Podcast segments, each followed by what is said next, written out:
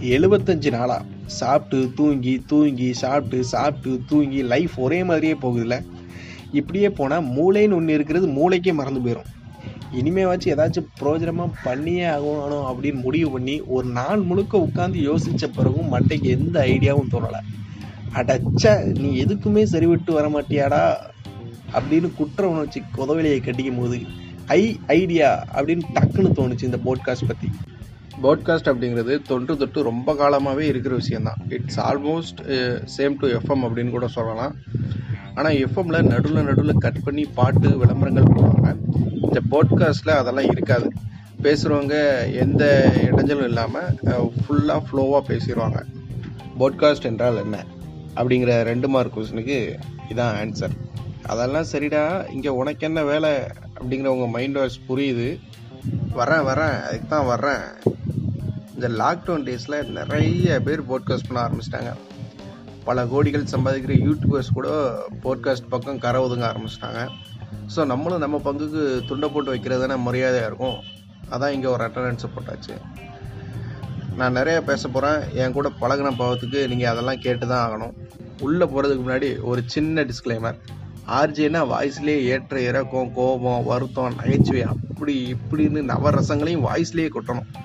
ஆனால் பாருங்கள் எனக்கு இப்போதைக்கு வாய்ஸில் அவ்வளோ கொட்ட தெரியாது. இப்போதைக்கு அந்த ரசங்களோட ரெசிபியும் எனக்கு தெரியாது.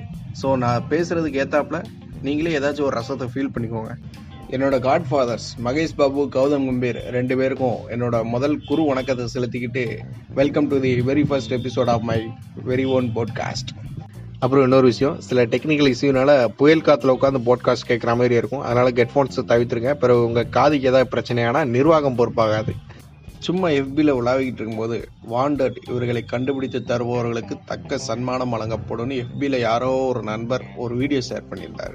பாசாபாய் மாதிரி போலீஸ் வலை வீசி தேடிட்டு இருக்கிற பெரிய டான் யாராச்சும் இருப்பாங்களோ அப்படின்னு யோசிச்சுக்கிட்டே வீடியோ ப்ளே பண்ணி பார்த்தா அந்த வீடியோவில் இருந்தது நம்ம ஜோசியக்கார அங்கிள்ஸ் அதாங்க நியூ இயர் இருந்தாலே போதுமே. எல்லா ஜோசியக்காரங்களையும் கூட்டு வந்து வரிசையை உட்கார வச்சு அந்த வருஷம் முழுக்கத்துக்கும் ராசி பலனை வாசிக்க சொல்லி ஒரு ஒன்றரை ஹவர் ப்ரோக்ராம் நடத்துவாங்களே அந்த மாதிரி ஷோவோட வீடியோ தான் அது.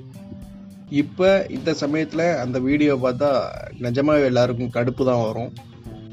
அதில் ஒருத்தர் சொல்லியிருக்காரு பாருங்க ரெண்டாயிரத்தி இருபது இந்திய திருநாட்டுக்கு ஒரு சுவிக்ஷமான ஆண்டு. ஒவ்வொரு நாளும் மங்களம் பொங்குமா? மங்களம் எங்கே பொங்குது? டெய்லி கொரோனா தான் பொங்குது. இவராச்சும் பரவாயில்ல பொறுத்துக்கலாம். இன்னொருத்தர் ரெண்டாயிரத்தி இருபது எந்த இயற்கை சீற்றமும் நோயும் இந்திய நாட்டை தாக்கவே தாக்காது. எந்த நேரத்தில் சொன்னாரோ. இந்திய தொலைக்காட்சிகளில் முதல் முறையாக அப்படின்னு சொல்கிற மாதிரி இது வரைக்கும் நம்ம பார்க்கவே பார்க்காத அட்டாக்லாம் இந்த வருஷம் தான் வந்துகிட்டு இருக்கு. சொல்ல முடியாது. இந்த வருஷம் மாயன் கேலண்டரோட கணிப்புகள் பழிக்கிறதுக்கு வாய்ப்புகள் பிரகாசமாகவே இருக்கு. ஏன்னா ரெண்டாயிரத்தி இருபது அப்படி படுத்திக்கிட்டு இருக்கு நம்மளை. ஆனால் two sides of the coin எதுக்கும் ரெண்டு பக்கம் உண்டு. அப்படிங்கிற அந்த தத்துவப்படி யோசிச்சு பார்த்தோம்னா உலகமே ரெண்டாயிரத்தி இருபது நினச்சி பயந்துக்கிட்டு இருந்தாலும் நம்ம டென்த்து ஸ்டூடெண்ட்ஸ் மட்டும் ஐயா ஜாலி ஜாலி அப்படிங்கிற மூலில் ஜில் ஜில் ஜிகா ஜிகாவாக தான் இருக்காங்க. நான்லாம் அந்த வயசில் அப்படின்னு ஒரு சின்ன ஃப்ளாஷ்பேக் எனக்கு ஓட்டி பார்த்தா நான் டென்த்து படிக்கும்போது வீடே போர்க்கின மாதிரி இருக்கும். அஞ்சாம் கிளாஸ்லேருந்து எனக்கும் மேக்ஸுக்கும் ஆகவே ஆகாது சுற்றி இருபத்தஞ்சி நோட்டை திறந்து வச்சுட்டு நடுவில் உட்காந்து எந்த யூனிட்டை படிக்கிறதுனே தெரியாமல் படுத்து தூங்கிடுவேன் எப்படியாவது மேக்ஸ் பரீட்சை மட்டும் நல்லபடியாக முடிஞ்சா போதும் கடவுளே அப்படின்னு தான் ஒவ்வொரு மந்த்லி எக்ஸாமுக்கும் ஒவ்வொரு ரிவிஷன் எக்ஸாமுக்கும் நினச்சிக்கிட்டே இருப்பேன். இப்படி தான் வேண்டிட்டு டென்த்து பப்ளிக் எக்ஸாம் எழுதுறதுக்கு போனேன். எக்ஸாம்களில் கொஸ்டின் பேப்பரை கையில் வாங்கினோன்னே பிரித்து அவசர அவசரமாக திறந்து பார்த்தா எல்லா கொஸ்டினும் தெரிஞ்ச மாதிரியே இருந்துச்சு. ரைட்டாக சூப்பராக கொஸ்டின் ரொம்ப ஈஸி அப்படின்னு சொல்லிட்டு ஒவ்வொரு கொஸ்டினாக அட்டன் பண்ணும்போது தான் தெரியுது. முதல்ல தெரிஞ்ச மாதிரி இருந்த எல்லாம் இப்போ மண்டைக்குள்ள அப்படியே பிளாங்க் ஆயிட்டு. செம குழப்பம். எப்படியோ சமாளித்து விக்கி தக்கி எல்லா கொஸ்டினையும் அட்டன் பண்ணிட்டு கம்பல்சரி கொஸ்டினும் வந்து நின்னேன்.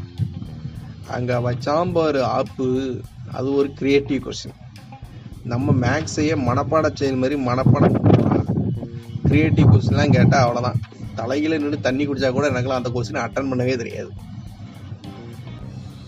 டென்த்து மட்டும் நல்லா படிச்சுட்டா போதும். அடுத்து லைஃப் சூப்பராக இருக்கும் அப்படின்னு சொல்லி அனுப்புனாங்க. ஸோ நமக்கு வேற கம்பல்சரி கொஸ்டினே தெரியாமல் போயிட்டு டோட்டலாக அஞ்சு மார்க் கம்மியாயிருமே அப்படின்னு ஒரு திடீர்னு ஒரு ப்ரெஷர் வெளியே வந்ததுக்கப்புறம் போனால் போகட்டும் போடா. அந்த மனநிலைக்கு வந்துட்டேன். அது வேற கதை. ஆனால் உள்ளே இருக்கிற வரைக்கும் எனக்கு ஏன் எனக்கு ஏன் அவ்வளோ பெரிய ஸ்ட்ரெஸ் இருக்கணும். ஒரு கொஸ்டின் தெரியாததுனால என் லைஃபே முடிஞ்சு போன மாதிரி ஃபீல் பண்ணணுமா? ஃபீல் பண்ணேன் ஆனால் நான். இத்தனைக்கும் அப்போ இந்த கொரோனா மாதிரியான பெரிய பேண்டமிக் எதுவும் இல்லை. ரொம்பவே ஸ்மூத்தான சுச்சுவேஷன் தான். படிக்கிறதுக்கு ரொம்பவே ஏற்ற ஒரு சூழ்நிலை தான் அப்போ இருந்துச்சு. டார்லிங் டம்பக்கு டார்லிங் டம்பக்குன்னு பாட்டு படிச்சுட்டு ஜாலியாக தான் எக்ஸாம் காலிக்கே போனேன். நல்ல சுச்சுவேஷனில் நல்ல ஸ்மூத்தான சுச்சுவேஷனில் எக்ஸாம் எழுதுகிற ஒரு ஸ்டூடெண்ட்டுக்கு இப்படி ஒரு ஃபீல் கொடுக்குற வகையில் தான் நம்ம சிஸ்டம்லாம் இருக்குது அப்படிங்கிறப்போ இப்போ கொரோனா காலத்தில் டெய்லி டெத் நியூஸ் கேட்டுட்டு டெய்லி ஏதோ ஒரு எமர்ஜென்சி மாதிரியான நியூஸை கேட்டுட்டு எக்ஸாம் காலில் போய் எழுத உட்கார்ற பையனுக்கு ஃபீல் எப்படி இருக்கும்? அப்போ அந்த நேரத்தில் அந்த பையனுக்கு ஒரு கொஸ்டினோ ரெண்டு கொஸ்டினோ தெரியாமல் போகுது. இல்லை அவன் எதிர்பார்த்த மார்க்கை வாங்க முடியாமல் போகுது அப்படிங்கிறத அவன் ரியலைஸ் பண்ணும்போது அவன் எப்படி ஃபீல் பண்ணுவான்? நம்ம பார்க்குறோம் ரிசல்ட் வரும்போதே சரியான மார்க் எதிர்பார்த்த மார்க் இல்லைன்னு சொல்லி எவ்வளவோ சூசைட் கேசஸ் பார்க்குறோம். ஸோ அப்படி இருக்கும்போது இந்த மாதிரியான ஒரு சுச்சுவேஷனில் எமர்ஜென்சி சுச்சுவேஷனில் ஒரு எக்ஸாமை வச்சுட்டு உள்ளே போய் அந்த பையன் அவனால் எதிர்பார்த்த அளவுக்கு பெர்ஃபார்ம் பண்ண முடியலைன்னா அது அவன் தப்பு கிடையாது. ஏன்னா சர்க்கம்ஸ்டான்சஸ் அப்படி இருக்குது சுச்சுவேஷன்ஸ் அப்படி இருக்குது ஸோ இந்த சுச்சுவேஷன்ஸ்னால் அவன் வந்து அவனால் அவனால் பெர்ஃபார்ம் பண்ண முடியல எதிர்பார்த்த அளவுக்கு அப்படிங்கிறப்போ அவன் எப்படி ஃபீல் பண்ணுவான்? அவனுக்கு இதை புரிய வைக்க முடியுமா? நீ உன் மேலே தப்பு இல்லை. இந்த சுச்சுவேஷன்லாம் சேர்ந்து தான் உனக்கு வந்து சரியான பெர்ஃபார்ம் பண்ண முடியாமல் போயிடுச்சு அப்படிங்கிறத அவனால் புரிஞ்சிக்க முடியுமா? நிச்சயமாக புரிஞ்சிக்க முடியாது. அது வந்து ரொம்ப ப்ரெஷராக இருக்கும் ரொம்ப ஸ்ட்ரெஸ்ஸாக இருக்கும். ஸோ அந்த சுச்சுவேஷனை ஹேண்டில் பண்ண முடியாது. ஸோ இந்த மாதிரியான நேரத்தில் எக்ஸாம்ஸ் வைக்கிறத தவிர்க்கிறது ரொம்ப நல்லது. ஸோ அதை நிறைய பேர் அப்படி தான் சொன்னாங்க. கடைசியில் கவர்மெண்ட்டும் கேட்டு கேன்சல் பண்ணிட்டாங்க. ரொம்ப நல்ல முடிவு. ஸோ டென்த்து பசங்க இந்த எக்ஸாமை மறக்கவே மாட்டாங்க. அவங்களுக்கு ஒரு லைஃப் டைம் மூமெண்ட் இது. எக்ஸாமே எழுதாமல் ஆல் பாஸ் வருஷம் முழுக்க இந்த ஒரு எக்ஸாமை நினச்சி நினச்சி ஒவ்வொரு நாளும் படிச்சிருப்பாங்க. பட் பாருங்கள் எக்ஸாமே எழுதாமல் ஆல் பாஸ் ரொம்ப நல்ல முடிவு. ஸோ இது வந்து அவங்களுக்கு ஒரு லைஃப் டைம் மூமெண்ட்டாக இருக்கும். ஸ்டூடெண்ட்ஸ் என்ன ஹாப்பி தாங்க. ஆனால் அந்த ரிசல்ட் அன்னைக்கு மட்டும் ரொம்ப ஆர்வமாக ஃபோன் பண்ணி விசாரிக்கிற அந்த ஒன்று விட்டு ரெண்டு விட்டெல்லாம் இல்லை பத்து விட்ட அத்தா மாமாக்கள் அவங்கள நினச்சாதான் ரொம்ப பரிதாபமாக இருக்குது so sad better luck next time ஆனால் டென்த்து பாய்ஸ் நீங்கள் இப்போ வேணால் ஜாலியாக இருக்கலாம். ஆனால் இப்போ உள்ளதுக்கும் சேர்த்து வச்சு காலேஜ் முடிச்சுட்டு நீங்கள் சும்மா இருக்கும்போது இப்போ வாய்ப்பை மிஸ் பண்ண பத்து விட்ட பெரியப்பா வந்து அட்வைஸ் பண்ணுவார் பாருங்கள் அதை உங்களால் தாங்கவே முடியாது. என் அனுபவத்தில் இப்போவே உங்களுக்கு ஒரு ஐடியா தரேன். படிப்பு முடிச்சிட்டியா? என்ன பண்ணுறேன்னு கேட்குற ரிலேட்டிவ்ஸ் கிட்ட வேலை இல்லை சும்மா தான் இருக்கிறேன் வேலை தேடிட்டு இருக்கிறேன்னு உண்மையை சொன்னால் ஒரு மணி நேரம் காதில் ரத்தம் வடிய வடிய அட்வைஸ் கேட்க வேண்டியதாக இருக்கும். ஆனால் எங்கள் வீட்டுக்கு இப்படி ஒன்று விட்ட பத்து விட்ட ரிலேட்டிவ்ஸ்லாம் வரும்போது பிஎஸ்சி ஃபிசிக்ஸ் ஃபிஃப்த் இயர் படிக்கிறாங்க அப்படின்றாங்க.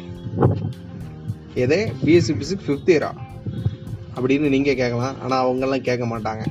ஏன்டா டே உங்கள் வீட்டுக்கு வர விருந்தாளி இவ்வளோ தத்தியாக இருக்கலாம். ஆனால் எல்லார் வீட்டுக்கு வர்றவங்க இப்படி இருப்பாங்களா? அப்படின்னு கேட்கலாம். அடித்து சொல்கிறேன் அம்பானி உங்கள் வீட்டுக்கு விருந்தாளியாக வந்தாலும் நீங்கள் இந்த டெக்னிக்கை ஃபாலோ பண்ணலாம். மிஸ்ஸே ஆகாது எல்லாரும் கல்யாணத்துக்கு வந்துருங்கன்னு சொல்லி பத்திரிக்கை வச்சுட்டு போகிற அஞ்சு நிமிஷம் கேப்ல நீங்கள் பிஎஸ்சி ஃபிசிக்ஸ் ஃபிஃப்த் இயர் படிக்கிறீங்களா இன்ஜினியரிங் செவன்த் இயர் படிக்கிறீங்களான்னு யார் கவனிக்க போகிறா சும்மா அடிச்சு விட்டுங்க ஆனால் நீங்கள் படிச்சுட்டு வேலை இல்லைன்னு மட்டும் சொல்லுங்கள் அட்வைஸ் அஞ்சு நிமிஷமா இருந்து கொடுத்துட்டு போவாங்க. ஆனால் இந்த வருஷம் காலேஜ் படிக்கிற பசங்களை நினைச்சா சிரிப்பாக வருது. எப்படியும் செமஸ்டரை கேன்சல் பண்ணிடுவாங்கன்னு தெரியும். இருந்தும் அஃபீஷியல் அனௌன்ஸ்மெண்ட் வராதனால கேன்சல் ஆகுமா ஆகாதா? ரெக்கார்ட் நோட்டு எழுதலாமா வேண்டாமா? அப்படி இப்படின்னு எவ்வளோ சந்தேகங்கள் எவ்வளோ குழப்பங்கள். ஐயோ ஐயோ. ஒன்றும் கவலைப்படாதீங்க நண்பா நண்பிஸ். எல்லாமே நல்லதாகவே நடக்கும்.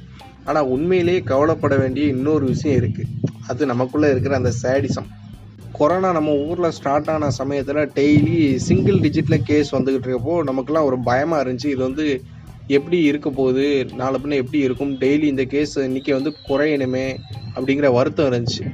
ஆனால் நாளாக நாளாக கேஸ் எண்ணிக்கை அதிகரிக்க அதிகரிக்க நமக்குள்ள அந்த பயம் வந்து வேற மாதிரியான ஒரு ஃபீலிங் ஆயிடுச்சு.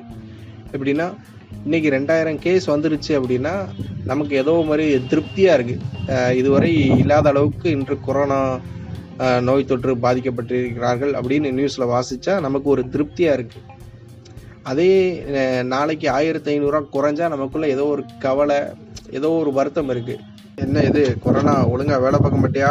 லே ஆஃப் பண்ணிடுறோம் பார்த்துக்க அப்படின்னு கொரோனா கூடயே குடுமி பிடி சண்டை போடுற அளவுக்கு நம்ம மைண்ட் செட் மாறி இருக்கு. இது என்ன மாதிரியான மனநிலை? ஒருவேளை இதான் கொரோனா கூட வாழ பழகுன மனநிலையா அப்படின்னு தெரியல. ஏன்னா இது எல்லாருக்குள்ளேயுமே இருக்கு. எப்படியோ இருக்கு. ஆனால் அது வெளியே தெரியல. நம்மெல்லாம் அந்த மகேஷ் பாபுவோட அந்த ஸ்பைடர் படம் பார்த்துருப்போம். அதில் வில்லன் எஸ் ஏ சூர்யா வந்து இதே மாதிரி ஒரு சாடிசத்தால தான் பாதிக்கப்பட்டிருப்பாரு. ஸோ பிணங்களை எரிக்கிற வேலை பார்க்குறவர் அவரோட பையன் தினமும் பிணங்கள் எரிகிறத பார்த்து பார்த்தே வளர்றான். ஒரு கட்டத்தில் அந்த ஊரில் இறப்பு எண்ணிக்கை கம்மியாகும் போது அந்த பிணங்கள் எரிகிறத அவனால் பார்க்கவே முடியல. அதனால் அது அவனுக்குள்ளே ஒரு அவர் அந்த சேடிசம் அப்படிங்கிற அந்த ஃபீல்டில் தூண்டி விடுது. ஸோ அவனே கொலை பண்ணுறான் இறங்கி கொலை பண்ணி இறங்கி அவங்க பணத்தை பார்த்து ரொம்ப சந்தோஷப்படுறான். ஸோ இது வந்து எக்ஸ்ட்ரீம் அந்த சேடிசத்தோட எக்ஸ்ட்ரீம் வந்து அந்த படத்தில் காட்டியிருப்பாங்க.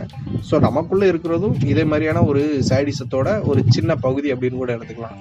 டெய்லி கேஸ் கம்மியாகும் போது நமக்குள்ளே இப்படி தோன்ற அந்த விஷயம் வந்து சேடிசத்தோட ஒரு சின்ன பகுதியாக கூட எடுத்துக்கலாம். இது இது நிச்சயமாகவே தவிர்க்கப்பட வேண்டிய மனநிலை.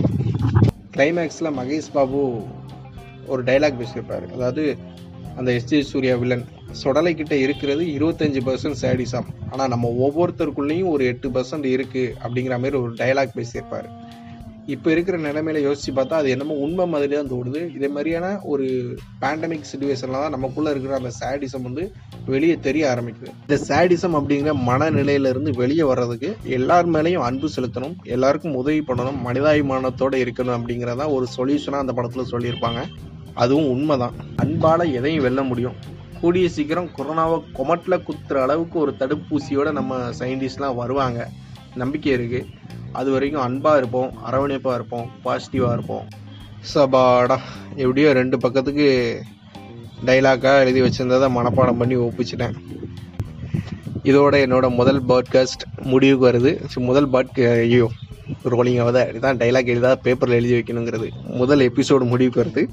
இதோட தொடருன்னு போட்டுக்குவோம். அப்புறம் இன்னொரு விஷயம் சொல்ல மறந்துட்டேன். மேலே மகேஷ் பாபு கம்பீர் ரெண்டு வரையும் மென்ஷன் பண்ணியிருந்தது. ஒரு காரணத்துக்காக தான் மென்ஷன் பண்ணியிருந்தேன். என்ன காரணம்னு நீங்களே டீக் அவுட் பண்ணுங்க. கண்டுபிடிச்சிட்டிங்கன்னா கமெண்ட் பண்ணுங்கள் பார்ப்போம் யார் கரெக்டாக கண்டுபிடிக்கிறீங்கன்னு. அது அவ்வளோ பெரிய அப்பாட்டக்கர் காரணம்லாம் இல்லை. ஒரு சப்பையான காரணம் தான் கண்டுபிடிங்க ஓ ஓகோ ஓகோ ஓகோ ஓகோ தொடரும்.